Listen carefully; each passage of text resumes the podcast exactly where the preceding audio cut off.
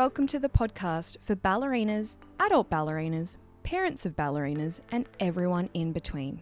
I'm your host, Georgia Canning, also known as the Balanced Ballerina, and it's my mission to break down the elitist barriers often associated with ballet.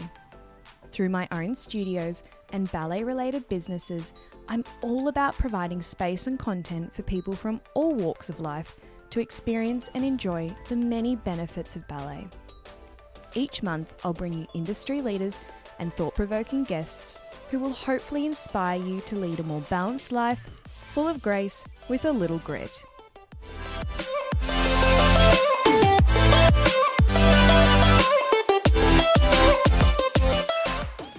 Oh my gosh, you guys, I've just had the best day. I don't know about you, but networking, making new friends in my industry, and opening myself up to new opportunities just really makes my day. Anyway, I've had one of those days. And it all started with meeting someone who I've stalked on Instagram for quite some time, Dr. Andrea Robertson. Andrea is the owner of Southside Clinic, home of the Barre Clinic in Adelaide.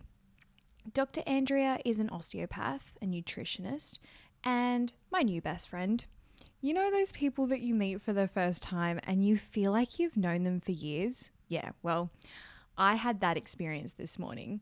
I usually take a few days to get to the editing process of an episode, but with Andrea's conversation, I'm so pumped that I'm literally sitting in my hotel room right now, overlooking Adelaide um, and editing less than 24 hours later. Yes, I have a bit of a girl crush. We spoke about many things I'm passionate about thoughts on nutrition, pre and post class snacks. We even assessed what I eat in a day, which was really interesting. Then we deep dived into what exactly an osteopath actually does and the importance of conditioning, managing, and listening to your body. We touch on exercises for pre pointe assessment and the importance of teachers not body shaming their students. So, in a nutshell, I loved every bit of our chat and left feeling super inspired and motivated to keep pushing the whole foods and healthy bodies message. You also have to check out the Balanced Ballerina's Instagram because, as you'll hear in our interview, I pull out my camera to film Andrea and she did such a great job of holding the microphone whilst demonstrating exercises. It was hilarious. Now, my review of the week goes out to Lotta from the Netherlands. I hope I'm saying your name correctly. Sorry if I'm not. But she says, Hi, Georgia. I just wanted to say that I just started listening to your podcast and I absolutely love it. It's so inspiring and motivating. Thanks for doing this. You're absolutely welcome, Lotta. I will definitely continue as I'm having so much fun doing the podcast. So thank you. Anyway, let's get to this week's episode. I hope you enjoy listening as much as I enjoyed interviewing the lovely Dr. Andrea Robertson. So, did you go to see Natalia Osipova last night? No, but I'm seeing her tonight. Oh my gosh, I'm so jealous. Because you're here at the right time. I know, and I only found out about it two weeks ago. Oh. And I knew you were going to see a performance because I think, were we going to meet tonight maybe originally? No, last night, but I was seeing a comedy Oh. show at the Fringe last night. Oh, okay. So you're just super cultural and had comedy on last night too.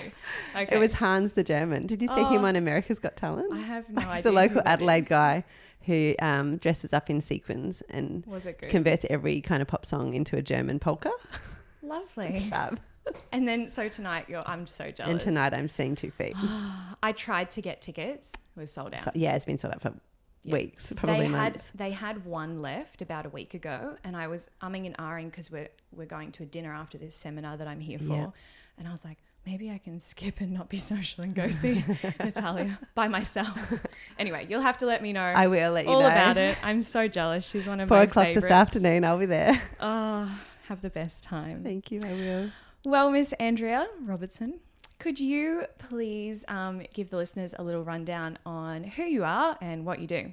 Uh, absolutely.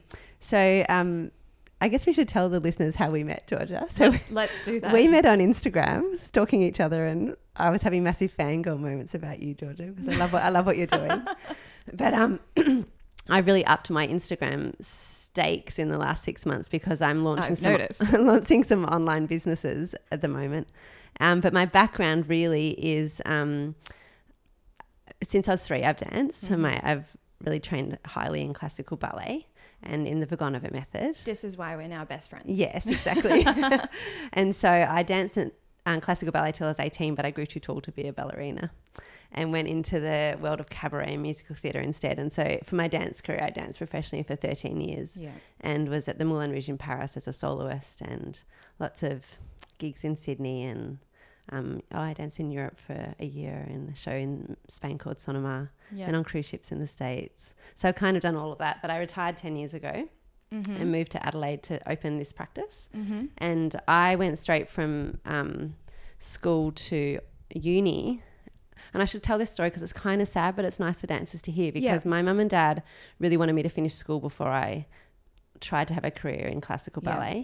And um, so the day I finished my year 12 exams, I went down to Melbourne and did class with Christine Walsh Yeah. the night before my audition for the Australian Ballet School. And I rolled my ankle and broke my foot in a glissade jeté right at the end of the class. Oh, you And so broke it. I broke it. so that's like sliding doors moment, you know. So I didn't go to the audition, didn't obviously get in, and I'd been doing class there all the time. And Gailene Stock said, you know, you have a place, but you're too tall to ever dance in Australia, but we'll put you through the school, but Yeah. you've just got to do the audition.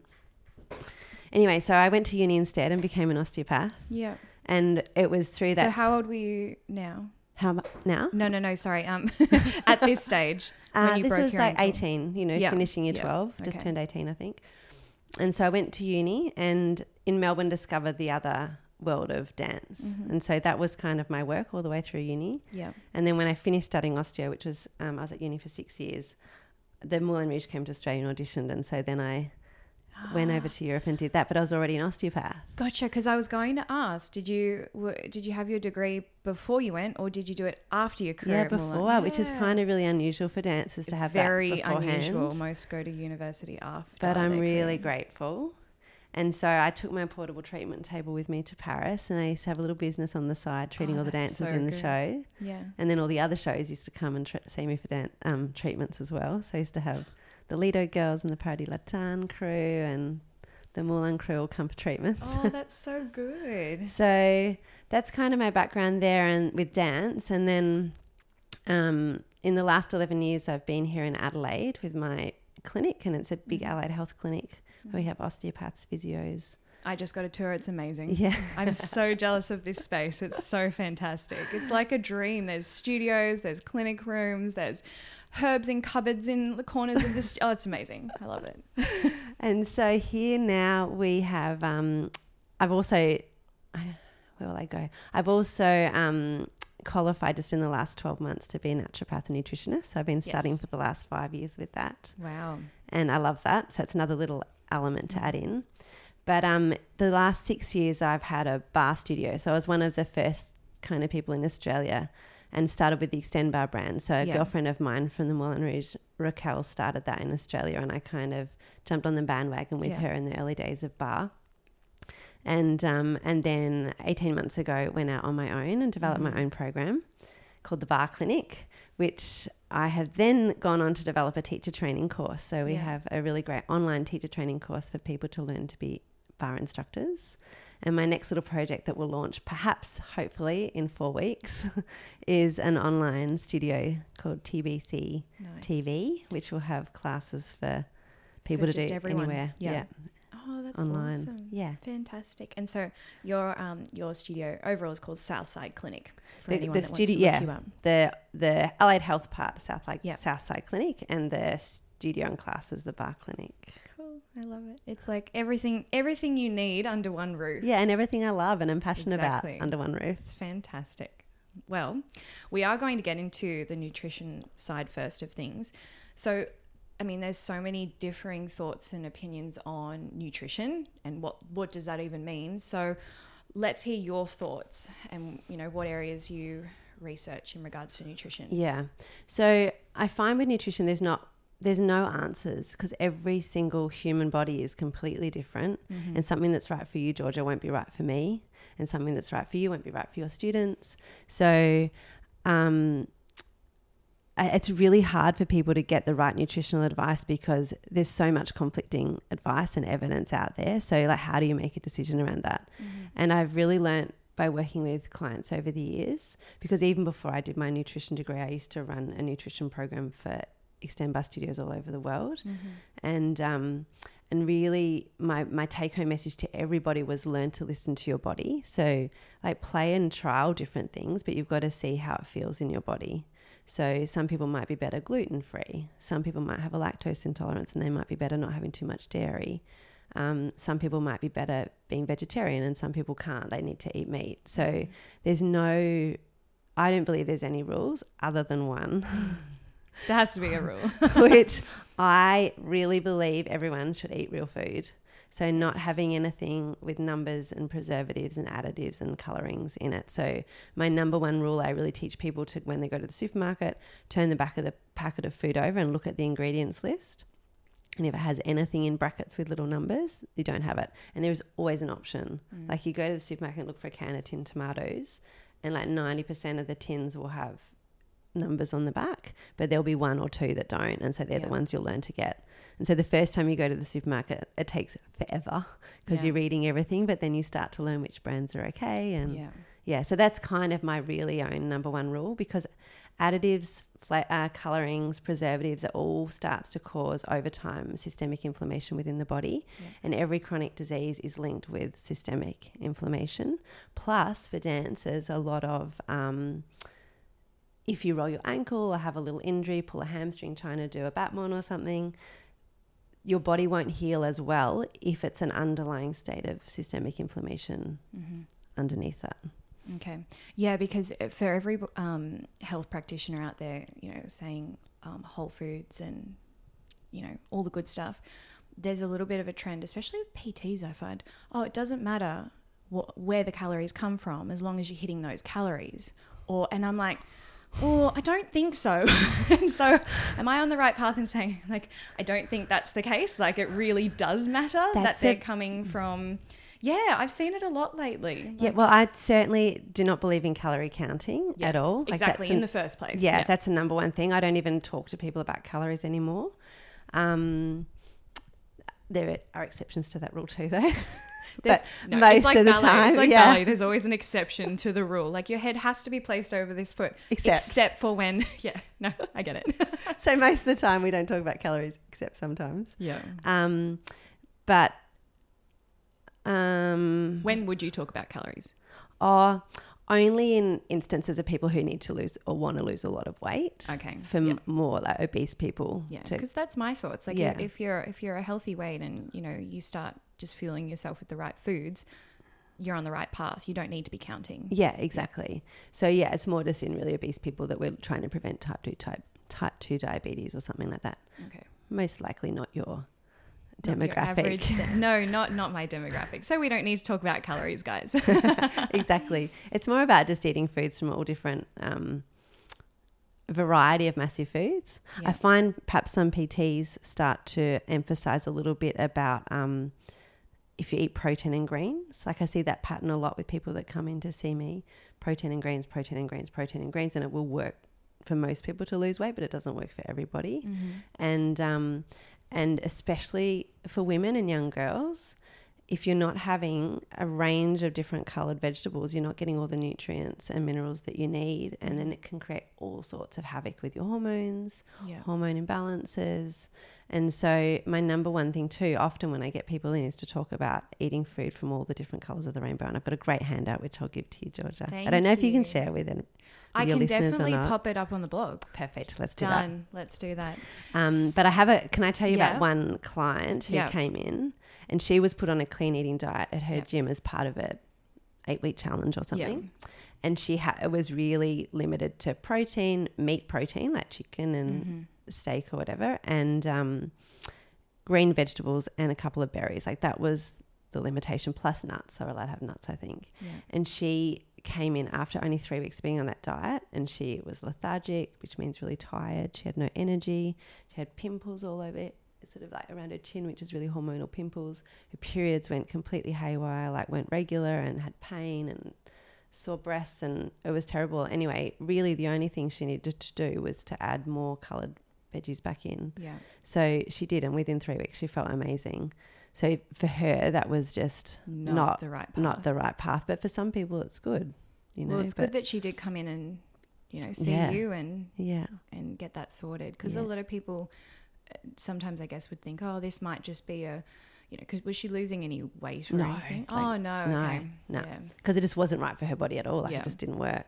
yeah. Because sometimes Yeah. if you are losing the weight and you are feeling lethargic, though, it's like, oh, this is just like a got to get through this phase period. And it's like, well, no, not really. You're supposed to feel better. Yeah. like you're And supposed to feel feel energized. Yeah, and you need to listen to your body. Like, really, the number one thing, like, am I eating this food as a fuel to make me feel good? Mm. Or do I eat it and it makes me feel bad? Like, do I feel tired afterwards? Do I feel bloated? Like, it's almost like doing detective work on your body when you eat is the best way to work out how your body likes to eat. Yeah. It's such a simple piece of advice, but I feel like a lot of people don't listen to their bodies. They don't, or they don't know how to. Yeah. Yeah. I think I like when I've done programs with clients, like I I love it for a little while if people eliminate sugar, processed sugars, so not natural sugars like fruit, but eliminating processed sugars like chocolate Yeah. and cakes and biscuits. I love chocolate. me too. But You're I'm doing on a chocolate ban. you know about this, Is Georgia. year? One year with no chocolate because How I have an all or nothing relationship Oh, with that's chocolate. That's why I don't buy. I don't buy chocolate or ice cream because it's all gone. Like if I, yeah, Yeah. No. So my husband has chocolate in the house all the time, and it's really Oh. hard because when he before we met, I didn't have chocolate in the house. I didn't eat it. Mm-hmm. He moved in. I eat chocolate, so I thought I have to ban it. And he said to me, "Why do you have to be so extreme? Like, just have a little bit." I'm like, because I can't little have bit. a little bit. There's no little bit. It's like the I'm an all-in block. girl.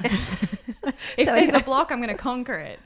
so that's why I'm all in with no chocolate for one year, and I'm what is it March now, and I'm doing fine. Good. Yeah. Husbands and boyfriends are the worst. They are. They, yeah. In regards to your diet, So what were we talking about? I've decided. No, okay. what were we talking about before chocolate? I don't know, but how about we have a chat about first of all your nutritional tips for a younger dancer. Yes. So let's say like you're oh, 10 to 18 years, 10 to 17, that Yeah. kind of age group where, you know, bodies are starting to change. Um, they're starting to get quite picky as well. I have Yeah. a lot of parents that go, Oh, Georgia, like you eat really well. Can you rub off on so and so? She's Ah, really yeah, picky. picky. She's not, you know, eating enough and she's really tired because she's not, you know, if she does eat something, she's eating the wrong thing. So, Yeah. what would your tips be? Yes, I, I I didn't have children, so I don't know how challenging it can Neither. be sometimes. So I'm just like, I don't know. Yeah, I don't Force know. her. Give her nothing else.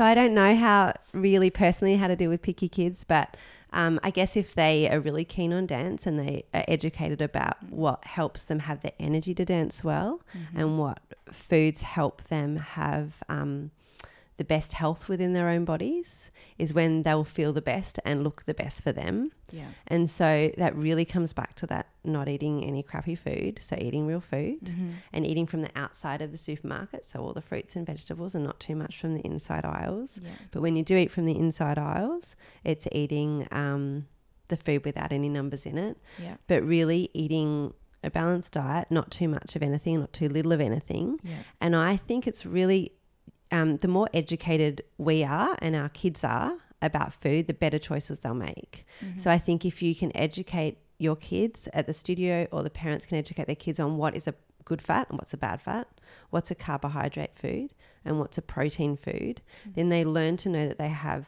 they don't have the bad fats. They have a balance of good fats, protein and carbohydrates in every meal. Mm-hmm. And that's where they'll get the energy and nutrients from and that's when their body is adapted to eat all those three macronutrients because that's what our bodies are designed for Yeah. to eat carbohydrates, proteins, and fats. For those that I don't know, but for those that don't know, can you give some examples of those three? Yeah, yeah.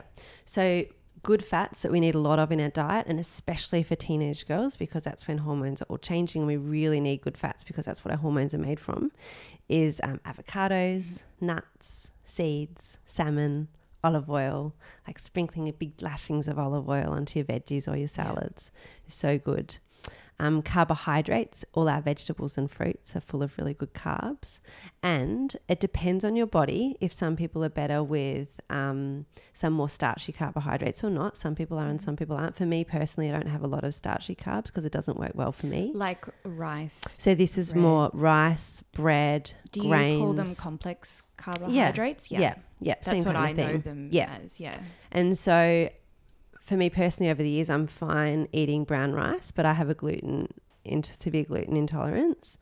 But um so I don't have a lot of like um No pasta. No and pasta unless and bread. gluten-free, Yeah. But then gluten free just. well then it doesn't it's not full of it's not free of the numbers. I, I make my own bread which is made true. out of almonds and eggs really and it's fabulous. We can share that recipe too if you want. Yes, I your- feel like we're gonna have lots yeah. to share. Um, so yeah, I think as a dancer, like think about carbs that will have when you have those more starchy carbs or complex carbohydrates. Look for ones that have a lower GI, so it's a mm. glycemic index, and that's ones that will last in your body for longer and give you longer energy Okay. boost rather than. If it's a high glycemic index, it'll give you a big boost for a little bit and then drop off. But if you've got rehearsals for five hours, you need to have sustained Yeah. energy. So that would be brown rice as opposed to white rice. Not Wholemeal bread boost. as Yeah. opposed to white bread. Okay. Like going for stuff that's a bit more brown yeah. than the white stuff. So white white grains and white things and white sugar and white rice is not as good for you as the brown I versions. just steer clear of it. Yeah. Really, it tastes the brown stuff tastes better anyway. It does. It does. It really does. Except for I think if, although oh my gosh, I can't believe I'm about to say this because I don't I think I've had it in like five years. Fairy bread has to be made on white bread. I don't care what anybody says. I don't think I've had it in like a hundred years. I don't years. think I have either. That's why I'm like, why did that spring to mind just then? Fairy bread. Anyway, okay, let's go for. oh, and then protein. Let's talk about protein. Oh yeah, protein. Sorry. Before we Skipping jump off, ahead. so we've done fats, carbs, and protein. So protein, I got too distracted on fairy bread. no protein in fairy bread, Georgia. no protein. That's an occasional food. Yes. so protein we'll get from our meats and seafood, Mm-hmm. but also if you're vegetarian or pref- uh, feel better with less meat, is tofu, miso, nuts, mm. seeds. Like we get a lot of protein from all of those. Yeah. foods, beans, Yeah. legumes. Yeah. Yeah. Good. Okay, so let's go then on to if you're a professional dancer, let's have a look at that that diet. It's really not much Roughly, different. It's yeah. not much It's different. not much different. No, but I think Any in my additions? experience as a professional dancer, That's like yeah, say. we our first show at the Moulin I always think about because that was a really big contract that I did. Um, our first show was at nine. We'd have to be at the theatre by seven thirty, and I f- and we didn't wear um, you know a lot of clothing. No. So- I have many friends that have been in the Moulin Lido. And uh, one was very surprised when I didn't tell her we were showing up, and she had not many clothes on at all. and her face went, and so you don't want you know your No. tummy your tummy's exposed and if you eat too late you feel a bit bloated or whatever. So i had to eat before like by four o'clock at the latest for a nine o'clock show. And then i wouldn't eat anything just drink lots of water between then. And then i would always have a snack afterwards. So you have to kind of like work into your show times Yeah, so and I- most I've- people are performing at night so you wouldn't be having dinner at seven o'clock Yeah. So I think the difference with a professional dancer is just comes down to your timing. it does a lot Yeah. yeah Even if uh, talking about professional, even probably you know full time and finishing schools, you it very much down to timing. I Yeah. know when I was at the Aussie Ballet, it was very, oh, we've got pas of her coming up. If I have a big lunch, I'm going to feel like awful. Yeah. So you had to really time your days, and Yeah. would change from day to day. That's right. Yeah. So Yeah, so that can be a bit tricky, but I guess if for you when it was changing as a student, but for me in the show it was always, Mm. always routine, same, so that was kind of easier because then you just make a new a new pattern to Yeah. what you do now. Yeah. Yeah. but otherwise, I think I used to have a jar of honey that I sometimes, if I felt a bit low in Yeah. the in the um, show, I just have a teaspoon of honey, which was just really That's instant sugar. I love honey. Yeah, instant instant energy. Yeah. for glucose. Um, I have a teaspoon of honey if I'm having like a coffee or um, although I'm off coffee at the moment, but if I have like a hot drink, is that that's far better than having like sugar because it's in it. natural and it's, It's more natural, real. yeah. So you think about when you're thinking about making decisions around food, what is more closest to its natural state, Yes, and like what's more natural, honey or sugar? Sugar's been processed a lot to get it into that little white shiny grain, but honey comes straight like it drips out of the honeycomb like that. yeah, because I thought, am I still cheating? No, No. But then you're better off getting raw honey. So Yeah, one that yeah, hasn't been heat raw honey. processed. Yeah. Yeah, because you just think it's a really good rule. Like I think maybe two rules. We're adding some more rules, Georgia. So, So no rules. numbers and then food that's more real. Yeah. Yeah, and closest to its natural state. Okay. And then so if if you're uh, this actually goes well with timing, so pre post exercise and class meals and snacks.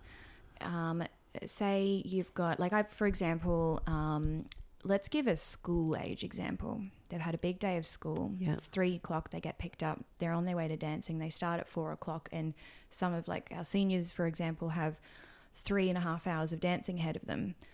What should they be having that's not going to make them feel bloated and Yeah. Yeah. before they start Yeah. those classes?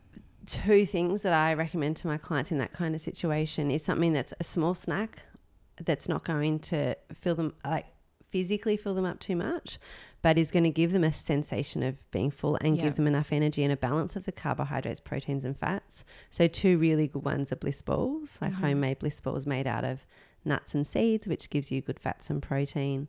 Some dried fruit, which gives you some natural sugars Yeah. and carbohydrates. Perhaps some tahini or honey in there, which Mhm. again gives you some good fats, protein, and the honey gives you Yeah. the carbs from the sugar.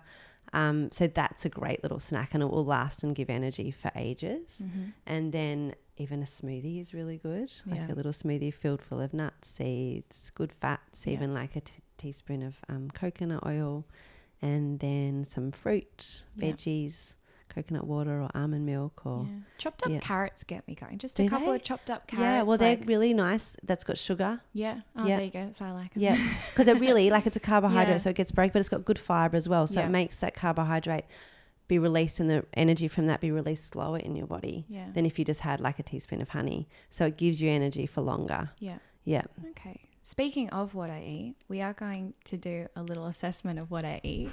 So I filled in a food diary for you of what I've eaten this week. Um, I actually really like this food diary. I was going to ask if I can steal the template. We can put that up too. There you, can go. definitely have the template. because it's really handy and i think it's really good like we were saying because when when you sent it to me and you're like oh if you can remember like fill in what you've had this week i was like i can remember i know exactly what i've eaten and there's a lot of people and a lot of students when i ask them what have you eaten today and they don't know Yeah. or maybe they're lying trying to think of something you know But I think too, more the, nutritional the more you keep accountable to yourself Mhm. and document things, the better decisions you make. yeah I've seen that time and time again. People who don't document don't get the results that they perhaps want. Sometimes I feel, and this is probably a good tip for anyone, if I feel like I'm going off the bandwagon, like I'm terrible, Christmas time, you have to consciously, like between the parties and the family gatherings, you have to consciously go, I'm not going to have a drink today. Or I'm going to steer clear from those Ferrero Rochers that are on mum's bench. Like, do you know what I mean? So, if I'm falling off the bandwagon a little bit, I like to have a week where I write down everything that I eat, like everything. Yeah. Whether it's one almond like i write everything down so that at the end of the week i can look and i find that that writing it down makes you more accountable It does. It totally and you go does. and you and you go to pick up like that little bit of chocolate or something and you're like oh no i won't because then i have to write it down and I don't want to write it and down. i don't want to write it and down And you know, Georgia, it's even better if at the end of every day you've had a really good day, you give yourself a gold star. That makes it even better because I'm if so you ha- easily easily motivated i want a gold star because if you have a day where you eat chocolate, you don't get a gold star. Well, you choose not to eat chocolate the next day. i was so that kid at school such a people pleaser i want the gold star okay so how did i go So, what I love about what you're doing when you're rising, when you wake up, you're having lemon in water. And it's nice if that water is room temperature. I was going to ask you because I I do keep it in the fridge just because it's really hot at the moment. Okay, yeah. And then um I take it out and let it kind of get to the room Yeah, temperature. So that's a good thing because Yeah. I've heard someone was like, "Oh, you should have it like really hot," and I was like, "Oh, No, no, it it's like it's just not. Oh, well, I don't know. Again, no right and wrong. No right Like there's no right and wrong, but I believe that it's just nicer on your body when it's more at body temperature. okay, It's just not such a shock to the system. yeah, Yeah. But anyway, lemon in water on rising is a really beautiful, gentle liver, de- liver detoxifier. Mm-hmm. And we have so many toxins that we're exposed to in our life that can then cause inflammation, like we're talking about before. It's another contributing factor. So, lemon in water is a beautiful start to the day. Um, what I think you could improve on, Georgia, for breakfast, you've written down um, lots of kind of fruity based nice creams, which are so good for you, and smoothies. But do you think that you have a balance of carbohydrates, proteins, and fats in those? Probably not. well, since we've been talking. I don't. I agree with you there. So I feel like you could probably have some better good fats in there. Even like adding some half an or a quarter of an avocado into some Oh, of them. into- yeah. Okay. um, some nuts, or even a little bit of coconut oil yeah.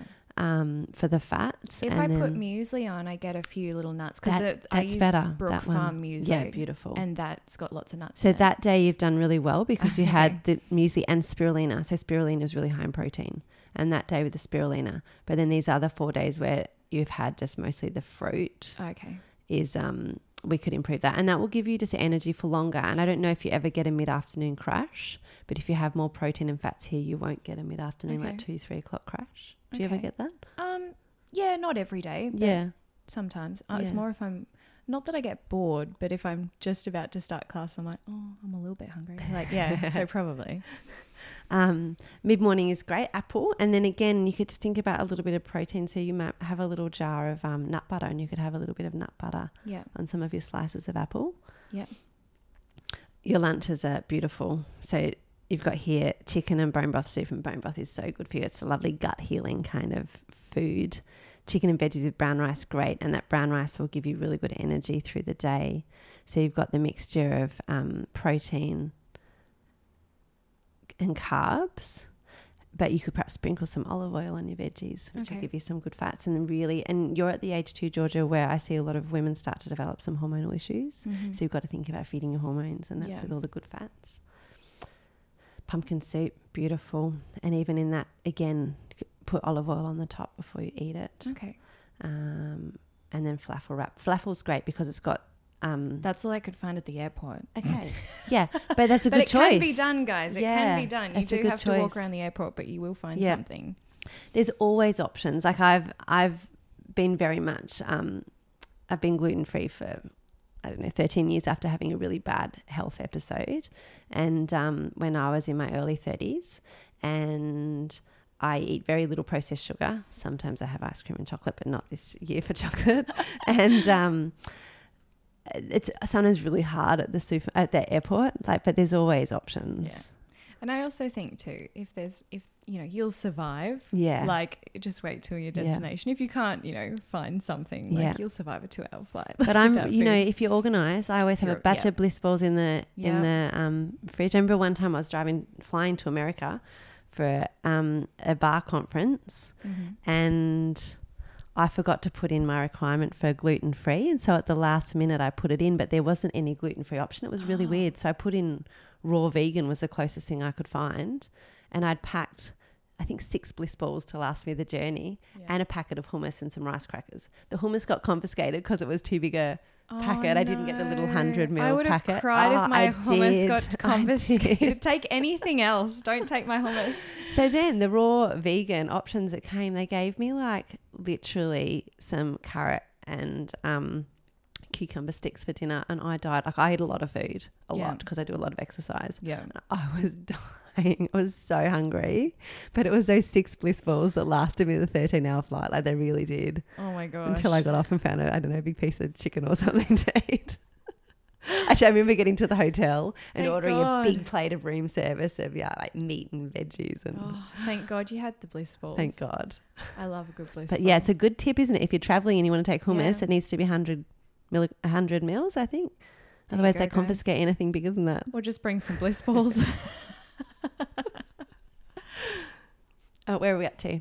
Mid- So mid afternoon, your snacks are dates, tahini, and carrots. That's a really great option because you've got protein and carbs Mhm. and good fats in the tahini because tahini is a sesame seed paste, so made out of Mhm. seeds.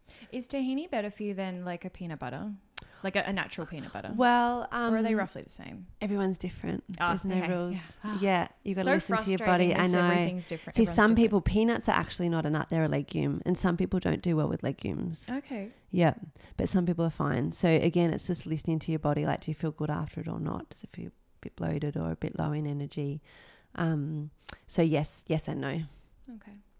And then dinner, Georgie. Your dinners are really nice. Other than one, she's had one little bad day in here. I do have. I was really honest. I We was had a packet honest. of veggie chips for dinner, but maybe I wasn't feeling well that Yeah. day, but I felt like I needed to eat something. And Just you know when light. you feel a bit nauseous, but you Yeah. feel like a chip. yeah. And then I went for veggie chips because that was the only thing. Well, it's better than It's better than processed. still not great, but Yeah. it's better than like. But even potato chips, right? You can Yeah. make good choices around potato chips. What are your go-tos?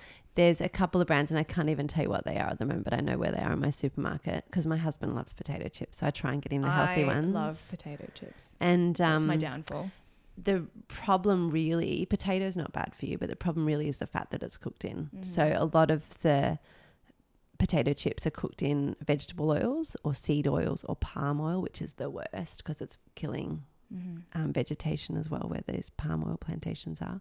But um, uh, you can look to see if they're cooked in olive oil. And I think maybe Kettle does one that's cooked in olive oil, Yeah. but or cooked in coconut oil or avocado oil. So the brand I get, super expensive, so I don't get them often, but Yeah. is um, one that's cooked in coconut oil. Yeah. Yeah, and they're yummy. But yeah, I've found one that's in. Yeah, actually, I can't remember the name of the brand either, but it's in avocado oil. Yeah. I'm pretty sure you can buy it from Coles or Woolworths, Yeah. but they are like the most expensive Yeah. chips. But then I guess that's kind of a good thing because you're like, well, then I'm gonna not eat them all the time or buy then- them all the time. That's right. Then it's just a special occasion food. But really, Yeah. it's not the potato that's bad, it's the fat that it's cooked in. Because anything that's bad fats, like those vegetable oils, seed oils, trans fats, are um, higher in omega 6s than omega 3s. And so within those two fat things, the omega 6s and omega 3s, we need a balance. We need more omega 3s necessary than omega 6s because our diets. All that kind of stuff is really high in omega 6s that causes Mhm. more inflammation in our body. okay. So having fish oil and avocado and Yeah. olive oil is balancing out all And those that's all your omega sixes, threes. threes. Yeah. Yeah. Okay. Gotcha. Okay, where are we up to? I think we're up to drinks. so. I don't know what chaga tea is.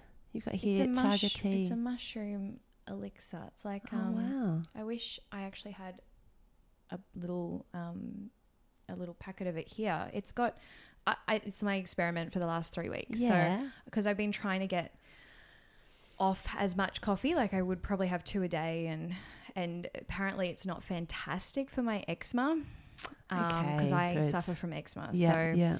I tried to kind of like it would be really nice. Ideally, I would like to be able to have a coffee on the weekend, but at the moment I'm having two a day. So, but I love the ritual and the feeling of waking up, making a hot drink and sitting and Yeah, sipping and beautiful. relaxing. So, if I take away my coffee, like what am I going to do? So, I did some research and found this uh, chaga mixture. It's like it's in it's always in the supplement aisle of the health food store Yeah. and it's quite expensive. But then when I added it up, it's just as expensive, if not less, than buying a takeaway coffee every day. So, um, and it's apparently got lots of superfoods and good. I'm gonna have to good look this yeah, up. you'll have to look it up. I'll, I'll keep you posted. I'm I'm Yeah. experimenting still on it. and this it is tastes good nice, because then you start to learn how it feels in your body. Yeah, Yeah. it tastes good, and and it kind of it's funny. It kind of does give you a pickup of a coffee, or maybe it's just mental. Like it's Yeah. just a placebo effect. Like I'm making a coffee, But, that works. Yeah, and I put a little. It's just hot water. I put a little bit of um, soy milk in or almond milk, and then um, and then I just pop a little bit of honey, and it tastes almost like coffee. Okay. not quite. yeah. but yeah, a, a- like a real coffee nut would be like this tastes nothing like yeah. coffee. of But course. I, it's a nice substitute. yeah, it is has been a substitute. So I'll keep you posted. Okay, perfect. Yeah. And the other one that's nice for people to know about too, that's a good coffee substitute, is dandelion tea. Okay. Because dandelion tea, it comes in grains like coffee, yeah. and there's a brand at the supermarket called Symington's that's like an old fashioned red and or orange and brown yes, kind I of know packet. exactly what you're talking Yep, and um, and you can have it with milk if you if you do that, or black is fine. about. Mhm. And if you let it sit for a little bit, it has a little bit of a sweet taste at the end, so it can kind of kick sweet cravings as well.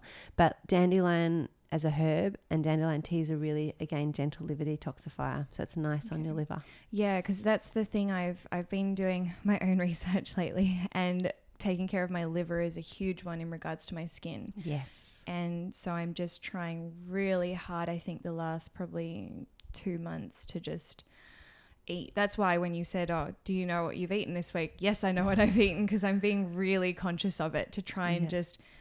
I know I'll never get rid of my eczema, but I want it to be like 99% gone. So, um, And the thing, Georgia, too, which is interesting for you, and maybe you've learnt this along the way, but your skin on the outside is a reflection of your gut lining on the Mhm. inside because it's all one kind of continuous organ that's all exposed to the outside environment. So our whole gut lining, all the way down, really is exposed to our, the outside environment. And if you see patches of eczema on your skin, Mm-hmm. there will be similar kind of reaction on the gut lining. So it means that that's not healthy on the inside. So a lot of gut healing, but your bone broths are so beautiful. That would be so good for your skin Good. Okay. and really looking after gut health. So it's- Some- we could talk a whole nother know, episode on gut health, I'll have to come back to LA and do another one. But so I'm on the right track. You are definitely on the right track. That's That's, a good really good food diary. I just want you to add a bit more protein in the mornings Okay, I can do that. and good fats. I might share this too, just so everyone gets an yeah, I think that's a good like, idea. And then I'll put a little note that that you think I should add a bit more protein in, in the start of my day. Yeah. Cool. Okay, so we're going to completely, not completely change subjects because everything's linked, but I would like to know what exactly does an osteopath do? Yes, we are manual therapists. Yes. So we do hands-on treatment on the body. And um, if you had a snapshot of what an osteopath looked like in their workplace, it would look very similar to a physiotherapist or a chiropractor. Like Mm-hmm. there's a treatment table. In fact, we're sitting at one right now to do this We little are. chat. We've made use of the treatment table. it's Yeah. our it's our It's our desk for the day. Desk for the day, exactly. Um, and you would see us doing hands-on work on on somebody, but the way we look at the body is quite different to a physio and a chiro, and our hands-on techniques are also quite different. So, um, and that's generalized because Yeah. in any profession, people learn more stuff and it changes along the way. Mm-hmm. So, if I talk about what I do, then it kind of it, you know, it's a nice Yeah. snapshot. But I um, have a really big fascination, and that's I guess where I went on to study nutrition about the viscera, so the organs of the body, and how that influence the musculoskeletal system. So, for example, I had one man come in with shoulder pain, and um, he'd had all this clinical orthopedic tests for impingement syndrome in his shoulder, and he couldn't lift his arm above his shoulder height without pain. And I treated him two or three times with traditional kind of structural treatment, some dry needling, some massage, some articulation, some manipulation through his neck and upper back. Um, and he wasn't getting better. And then it, I thought, well, I wonder if there's anything from his organs that are affecting him. And you can, our hands as osteopaths are really finely tuned into feeling what's going on in someone's body. So we can do this kind of palpation assessment and feel for fascial tension, which is your connective tissue tension, Wow. pulling into certain ways. So he had, like, imagine his, his stomach, it felt like there was a pull all the way down from Yeah. his shoulder to his stomach. And so I said to him, Have you had any surgery done on your stomach? And he's like, Oh, I had the wrap. And the wrap surgery is where they take the upper part, the fundus of the stomach, and wrap it around the lower esophagus because his lower esophageal sphincter wasn't working. He was getting reflux. And so they oh. wrap it around to try and make it like a sphincter. And so that created a whole lot of scar tissue. And scar tissue, as it contracts, pulls. And that's on the side that he had the impingement. And that's where the impingement was. So this like fascial tension from his stomach was pulling his shoulder down.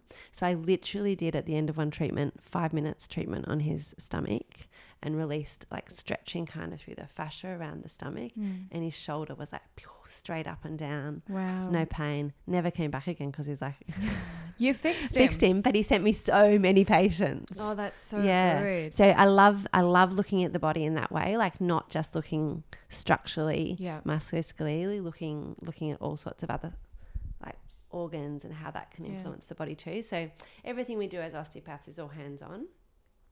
Um, but people say it feels like it's it's more holistic perhaps than some Yeah. other professions. But again, everyone's different. Yeah. Yeah. Okay. Well, um, in your opinion, how often do you think young dancers should get some body work done? Yeah, well, everyone is different, and some people will need it more, and some people will never need it, and some people will need it occasionally. So, again, it's more about listening to your body, and if you feel um, that you have, there's an injury or a little niggle, or um, especially as a dancer, I see a lot of clicking hips, and that's often um, a treatment can help, but then reconditioning needs to be done about working to make sure that the glutes and abdomen are activating and the core muscles are activating properly and not just hoiking the leg up through the hip flexors. Um, but I also, if you notice when you're battement kicking or something that one side feels tighter in the hamstring than the other, that's a really nice time to have a treatment because it can mm. cause little alterations in your pelvis that can influence what the length of the hamstrings are.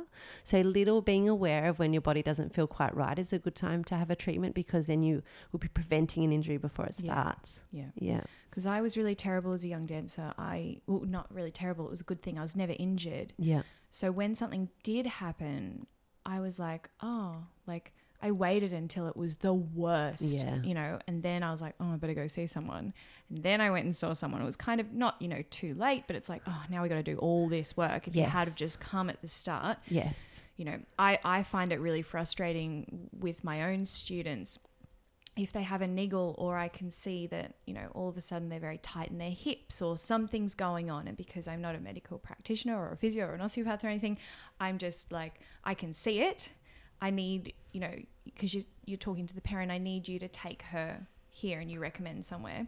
And they don't go for like yeah. months and months turn into like a year and then when they finally go oh you know they told us we should have come you know like six months ago i'm like yeah when i told you That's right. and you, if people go when they first feel something, they might need one treatment. But if you wait six months or a year, you might need a year's five, worth of or you might need five or six or a year's worth of treatments, depending on how, you know, one problem starts here, but then it compensates and creates more problems and more problems and more problems as the body adjusts and adapts. So you're better off before that adjusting and Yeah. adapting happens to get that one problem. because a problem with the hips can turn into a problem with the back and then can turn into a problem with the shoulders and then yeah and then all of a sudden your, your entire posture that you've been working on since Yeah. three year old doing ballet classes is gone Yeah, and it can lead to migraines and it can lead Yes. to feet mechanics changing and then feet problems and yeah, like Yeah. it can really one little thing can spread right out. The whole body is connected. I could Yeah. an I could anatomically relate your big toe up to your like left earlobe through fascia connections and you know that muscle joins to this muscle and then da da da da like where it all like all the way up. Oh, I'm such a huge believer in the body is connected, and that's why I think it's so important that that that what you're fueling yourself with, you know, is is of utmost importance, and then everything seems to fall into place, and and small niggles don't become larger niggles because Yeah. you're looking after yourself. Yeah. I think it's just looking after yourself It is looking after yourself. and being aware. And you know, protein is a really important thing to have for um, muscle recovery. Mhm. It's all your amino acids, and that's what muscles are built out of. So Yeah. it's always good to make sure you have enough protein.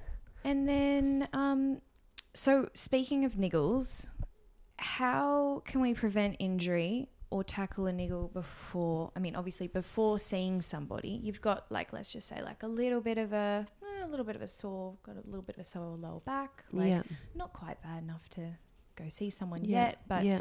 you know, what what can you do at home? Well, I- would say see someone as a first step. Yes, but A little I'm, niggle, yes. like, oh, not quite yet. Not like quite next yet. Week, maybe if it's still sore. Um, like Just- the, I'm just being the general population. yes, just do really good warm ups before yes. your um, classes, and at home, lots of stretching. Yeah. So there's, you know, when I was a young dancer, there was always stretch before you Mhm. exercise, and now a lot of the evidence is coming around about stretching not so important before, but more important after. Yeah, we, we warm up cardiovascular Yes. warm up beforehand Yeah. and then we stretch after. Yeah. Yeah. And that's what really you need to do is that real cardio warm up at the start. And if you are doing any stretching at the start, active stretching like, you know, yoga, yeah. yoga poses or something as opposed to just hanging out in the splits on the stairs. Yes, exactly. That's for after. Yeah, it's funny when parents go, "Why are they running around the room? Aren't aren't they paying for dance classes?" Yeah, they're warming up. Yeah, exactly. It's we so need to get that body warm Yeah. and the heart pumping, and, Yeah. and then we stretch. Yeah. because it's really funny from the outside. Everyone, everyone wants to see their kids in the splits. It's like, no, no, no, not at the start of class. We'll do that at the end. I love it, Georgia. You're doing all the right things. but I say to them when we have like um, parent watching days, I go, if you, you know, child, if you ever move interstate and you go to a different dance school and they're doing the splits at the start of class, move dance schools. Like that's not okay. it's not okay. It's It's, not very okay. old fashioned thinking. Very old fashioned. It was like that way when I was when I was dancing. I don't remember what my dance teacher did with me, but I know that when I first went to uni, that was what we learned. And sort of by the time I was finishing uni, it was all changing over. That was 20, 25 years ago. And so um, I remember reading a study about some soccer players that they changed when they stretched because they were all going onto the field from stretching beforehand and getting hamstring injuries. yes. And they changed it to do the running and the star jumps before and stretching at the end, and their incidence of hamstring injuries went right down. Yep, I believe that. Yeah. So on that note, the benefits of Pilates and yoga for a dancer. What's your opinion? Yeah, I think it's really great to do lots of different types of exercise. So mm-hmm. incorporating some Pilates and yoga moves and exercises into your warm up and cool down is really good. And also, Pilates is excellent for rehab. So if you're have mm. if you do have an injury and you need to re- to get back into dancing, it's a great way back in, or to make sure you have strength in a certain area where you've perhaps lost strength. Perhaps, you know, for example, a hamstring tear. Mm-hmm. Like you can really work in the right way so that your body doesn't go straight back into dancing and make its own new compensatory patterns. And yoga, I love because it's giving you flexibility but strength within the flexibility. So you're Mm-hmm. perhaps holding a yoga pose, but you're using your muscles to hold that flexibility, Yeah. which is what I love about it. so important. So important. because that's what you're doing in, in, in dance. You're you're having to use the muscles to hold the position, That's right. not using the floor to fall into Yeah. gravity. That's yeah. right. Yeah, so anything that you can do to layer it in. And, you know, most dancers and professional dancers will work out their own warm up routine Mm-hmm. and their own little pattern. Mine always used to have Pilates, like always did clams. I love clams. Yeah. So good for pelvic Oh, stability. I haven't done clams for so long. I used to do them all the time with my students, and then you know something that you do so much, and then Yeah. you kind of like drift away. And Yeah, I think at the Moulin, right, this is one of the worst things about, um, well, the only bad thing about the choreography really is that when we did the can can every night, we did 99% of kicks on the right leg and about five kicks in a 10 minute can can on the left leg. And because I was already an osteopath, I used to Yeah. treat, treat everyone. Yeah.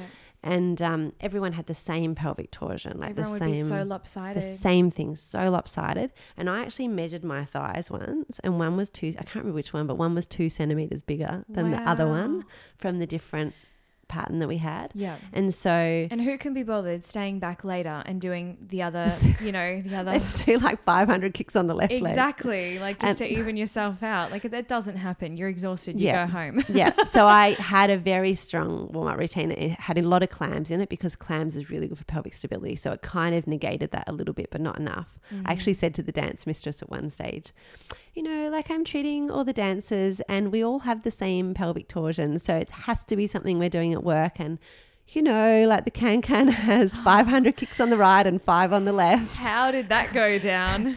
Oh, Andrea, it's always been done that way. It's never going to change. that is so typical. So, So typical of an old traditional kind of show Yeah. like that, you know. Yeah. Oh my gosh. Like, Gosh, even with nutrition question. advice, I should tell you, it was the nutrition advice. There was one girl who had kind of knobbly knees, Yeah. And um, the dance mistress told her to eat ice cream to put weight on her knees. Like, there's just bad advice sometimes coming from people that have no education around that. Like, Yeah. just that there's no, I can't even make any sense of that. It doesn't work like that. You can't put weight on a certain area. You can't lose weight from a certain area. Yeah. I had a I had a dance teacher. I won't say which school I was at at the time. but she would say to us after a very long week of classes, um, she had a beautiful little Russian accent. She was teeny tiny and she'd go, Now the weekend is coming up. You can have chocolate, but if you have chocolate, you won't have anything else. That's terrible. And I was like, you know, I'm not even going to say how old I was because then people can work out where I was. Yeah. But yeah, it's just, yeah. It's I so have a story too, Georgia. I remember when I was about, I don't know, I was doing class in Melbourne when I was about 15 or 16. And I, I was very lucky. I never had weight Yeah. problems. I was like a little beanpole, long and skinny. And the I dance, can see that. the dance teacher had us all lined up. And it was just before the Easter holidays. Mhm. And she was like, You can have one Easter egg. You can have Oh none. you can have two Easter eggs. None for you. None for you. You can have whatever you want. It was so bad. I still remember. I can visually see in the studio where we're all lined up.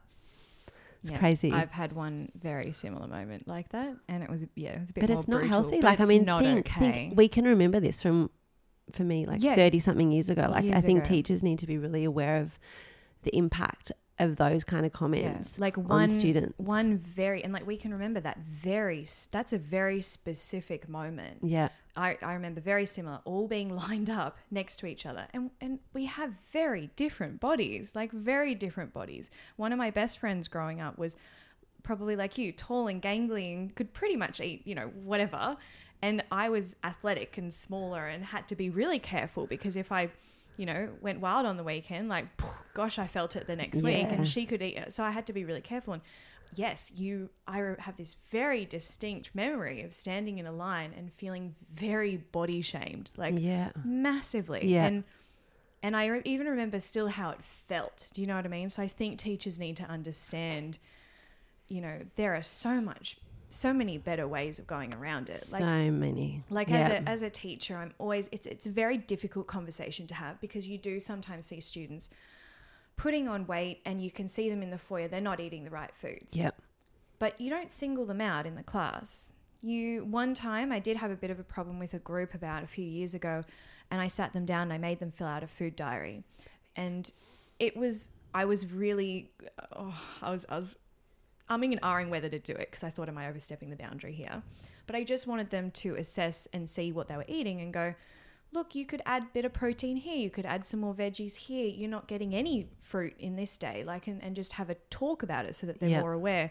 Or I find that when I'm in the studio, I, if I'm having a snack, or sometimes I'll have a, a little break where I have um, dinner, and I'll sit at the back of the studio and I'll go, and I'll go, here guys, look, I've got chicken and veggies. See, this is going to keep me going for the rest of. It. And you just make an offhanded comment, and hopefully it starts seeping Sinking in. in. Yeah. Or like, oh, you know, I said to the girls one time couple of years ago about uh, you know this these new protein balls that I was making at home and and they all went out and made them at home and I was Yeah, like you know that's you great. got to do it in different ways like yeah, absolutely. not lining everyone up and because 'Cause- look we're scarred from it whether we, We know it are. or not And you know, Georgia, I look back at photos of myself around the time when I was like 15, 16, 17. And I used to think I was fat because of probably even those comments weren't directed at me, yeah but it all went in. And I look at myself in photos, I was a little beanpole. Like oh there e- was not an ounce of fat on me, but I had like this, there's so much around how those things can mess up with our brains. No, exactly. Yeah. And I mean, it, yeah, even the, the same. Like I, I wasn't like yes, I say sitting here. Oh, I was more athletic. I was still tiny, Yeah. teeny tiny. I look back. I'm like, how could anyone even? If I had a student like that, I wouldn't even cross my mind that they Yeah. needed to lose weight or you know lengthen Yeah. as the word that everyone likes to use instead of lose weight what do they say? lengthen. You need to Lengthen. lengthen your muscles. You need to, you need to, and they do. No one can see it with my hands. They do this, like as in like skinnier. anyway, okay. So um, one thing I do really want to talk about, and we're getting off topic. um, I knew we'd do that though, because we, we, I reckon we could talk for like four hours. I think we could. But um, what are you, I want to talk about pre-pointe Yes. so, because this is a big one, because I also have adults and students looking at going on to pointe. With a student or an adult, what are you assessing whether they're strong enough to go on pointe? Yep. So I have a little program that I do for pre-pointe assessments and I have lots of mm-hmm. dance schools locally that send me their kids around that 11, 12. I would love to send my Right, students to yeah. Get on a plane. Maybe I'll come up and we'll do a whole lot, a whole lot up on the Gold Coast. That would be good. Or, could do or all in one we can do some kind of like Skype. Well, actually, we could actually. We, We could. do that on Skype. We, We could. could. That is very possible. Hmm. Um, and so I look at them doing like a plie in Yeah. parallel and turned out. I look at them doing just um, a retire in parallel and turned out, and then adding a plie into that, and just seeing what core stability there is to hold and maintain turnout, Mm-hmm. and around the pelvic stability. Um, we do a couple of range of motion testing, sort of te- looking at the length of the Achilles tendon. Mm-hmm. Um, do a Beighton scale test, so that's testing for hypermobility in someone, and hy- and mobility and strength are inversely related. So I can straight away see from doing the Beighton scale on someone, and I'll tell you what it is because it's interesting. And I'm like a nine out of nine, a little Miss Flexible. I used to get called No Hamstrings, that Yeah. nickname, Miss No Hamstrings, because I could kick myself in the head. But if you test, pull your little I finger should back. do this. Stay there. Let's see if we can do it. I will film you doing this. so well, you're that gonna I have to can hold the upload it. microphone for me Oh, okay. because I need two hands. Or is it? We Oh, can you we do can make need it two work. hands. We can make it work. Let's film it. Works. So we want to see for the Beighton scale. Number one, can the Oops, little oops. finger can the little finger bend back to ninety degrees? Yes. And I Mhm. won't do this one because I'm holding the microphone, but that's like that's two points. Is the elbow hyperextended? You're very So we can see a little hyperextension in the elbow, but I don't have it in this one, so I'm actually not a nine out of nine. Okay. Can't see on the floor, and I don't have the knees so much, but are the Off you knees go. are the knees hyperextended? That gives you two more points. Yeah. And then, Radio Georgia, let's come around here. Can we stand up and put both hands flat on the floor And so they're finger, finger, elbow, elbow, knee, knee. What else do I have? One, two, three, four, five, six. Hands flat on the floor. I can't remember it top of my head. There's no. Oh, I know the other one. Hang on. Can you touch your thumb to Oh, your if you're only listening to this podcast, you need to go on Instagram and see the video that I'm going to upload. Can we pull that thumb back to our forearm on both sides? Yeah. So that gives us the nine out of nine. Well, you get nine out of 10 for the microphone action you just action in did. there as well. so, um, the aim really is like a five, four, five, six, because anything where somebody is more flexible, they're not going to have as much strength as a natural thing. Yeah. And someone who has less on the Beighton scale, where they're less flexible, are going to have more strength. Okay. And so, people who have more flexibility have to do more strength work. People who have more strength have to do more flexibility work Yes. and balance that out, balance out whatever their natural is. So I look at all of that and I can see that in a pre pointe assessment of what somebody's natural body type is. Mm-hmm. And then you know to give them advice that they might need more flexibility and stretching work or they might need more strengthening work. But especially around the feet, I look for a lot of toe clawing if they if the toes are clawing just by even standing in first position or doing a releve Yeah. um, or holding a plie, like you'll see the little toes claw, and that shows a lot of feet and intrinsic muscles of the feet weakness. Okay. So I give a lot of Do you want them to be exercises nice around that flat? flat. Yeah. And so I find the two big things that usually pop up in that little 11, 12 year olds is a little bit of the weakness around the pelvic and abdominal core stability and also the feet. The feet muscles are a bit weak. Mm-hmm. So I've written down, I want to tell you about my five favorite exercises for strengthening I was the feet. I was just about to ask. Okay, so we have these weaknesses in the feet. What can we do? Should we record this as well? Yeah, I'll do that.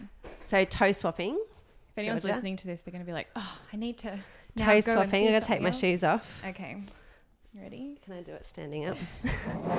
so for toe swapping, we need to do lift the big toes off the floor, and then lift the little toes off the floor, and the big toes and the little toes. And it's really hard. It's really hard to make the Yes, brain know I've what the tried feet to do work. This. It's so hard. And so often I say to people when they first start, hold their big toe, and then hold your little toes, so that you can try and make your brain understand what you want your body to do. okay, But that starts to strengthen the intrinsic muscles of the feet. yeah, Then picking up a pen with your toes. So kind of imagine picking a pen up under your toes. If you can see on the video, it's my fingers, but we're pretending they're my toes. And towel scrunching again, it's like trying to scrunch a towel yeah. up under your toes. Yes, I do that with students as well. Perfect.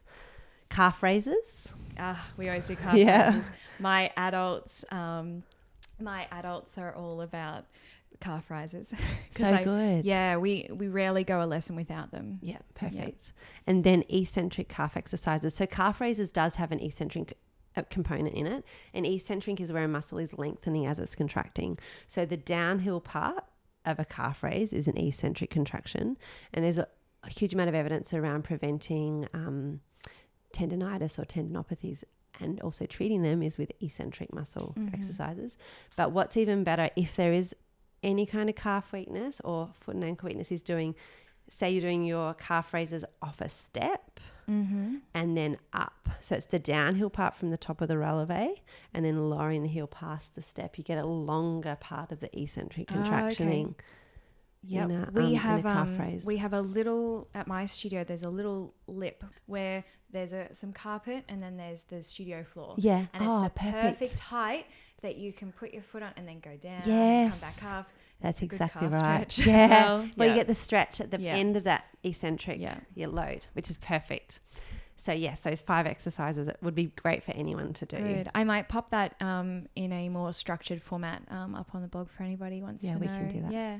Um, now, also, I know you would love to talk about hypermobility, Yes, and I, I, really would love to hear more about hypermobility. So this is something that I'm really passionate about, and I studied a lot with Craig Phillips, who's ex-Australian Ballet and has DMA Dance Medicine Australia in Melbourne. So I learned a Mhm. lot of this from him, and he's done a lot of really great research around this. But um, joint hypermobility, and it's pretty common amongst the dancer population, is um, a, they're finding out more and more now that it's really a connective tissue disorder Mm-hmm. and it's hereditary. So it can be passed down Okay. siblings often be the same, or mum and child will be similar, or dad and child. Um, and there can be different stages of it. So you can be quite hypermobile, like I am. And are you quite naturally? Yeah, look at Georgia's got the hypermobile elbows too. so she'd probably be like a high, a high on the Beighton scale as well.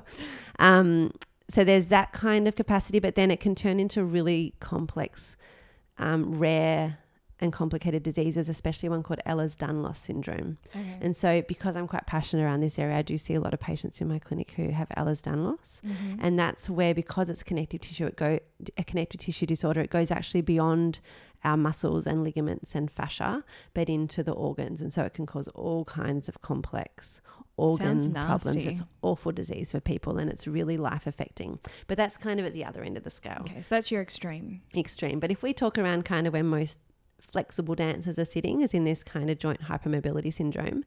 And when they're young, like you don't really notice any problems, but the problems and symptoms from this condition often start to come out when dancers um, stop.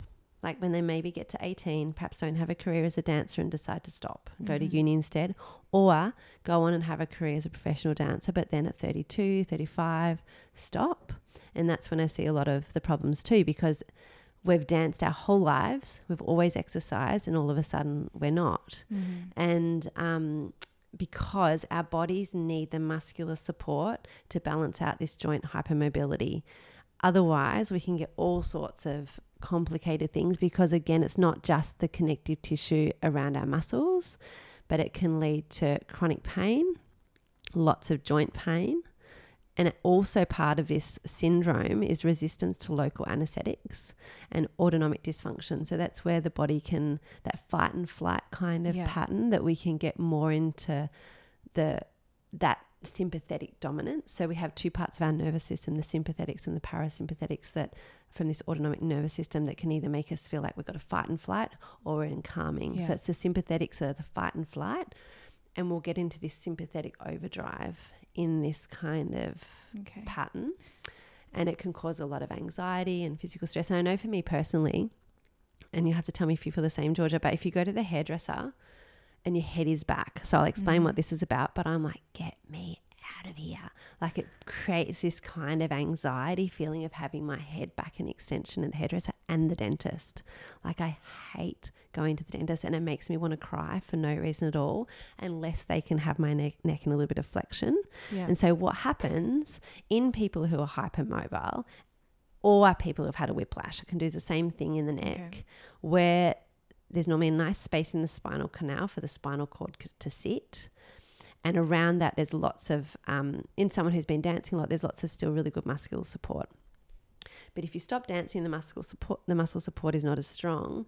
When the body goes into extension, and there's been MRI studies done on this, it shows that the spinal cord bangs onto the back of the spinal canal, Mhm. and in the neck is where our um, parasympathetics live. yeah. In our, um, am I saying this right? Hang on.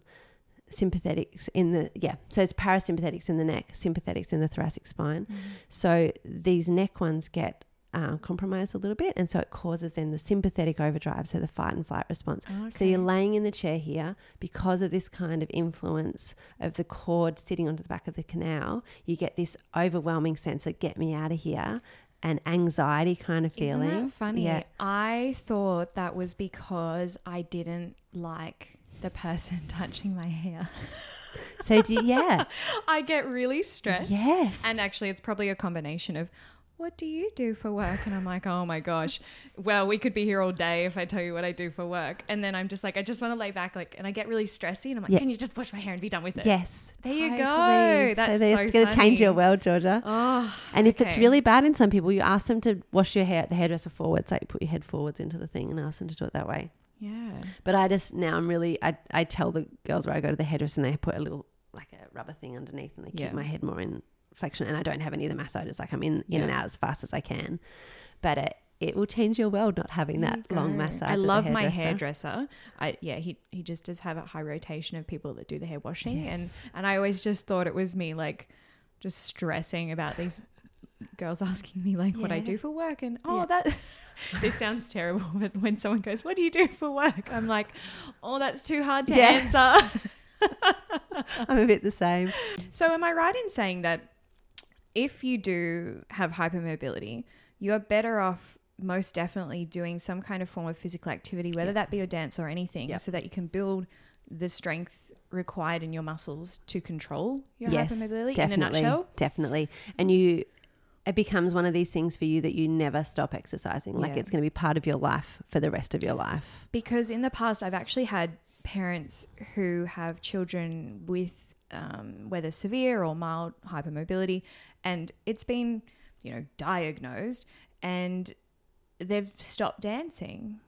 Oh my gosh, worst thing ever! and I'm like, okay, and so I'm them. correct in saying because Yeah. I've always said that's the worst thing you can do. You're right. She's better off being, you know, in ballet in a structured environment than doing nothing. Yeah, like she needs to 100%. build. Okay, so I'm on the right path. Definitely, good. definitely. Because I kind of thought, oh, like what are these doctors saying to them? But Because they're the sort of people too, Georgia, that you'll say to them, if ever you stop dancing, be it now or 18 or 35 or whenever you stop, you have to find something, Something else, else to, to do, that you're going to keep exercising and Yeah. keep, especially that for that kind of stuff, keeping the upper body strength. yeah, when I stopped There. dancing, I started getting really bad back issues There you go. and yeah. sciatic pain. Yeah, so you lost a lot of your muscle Yeah. strength that was supporting all of that. yeah. I mean, you could do with your hypermobile kids in class, like make them do push ups as part of their warm up.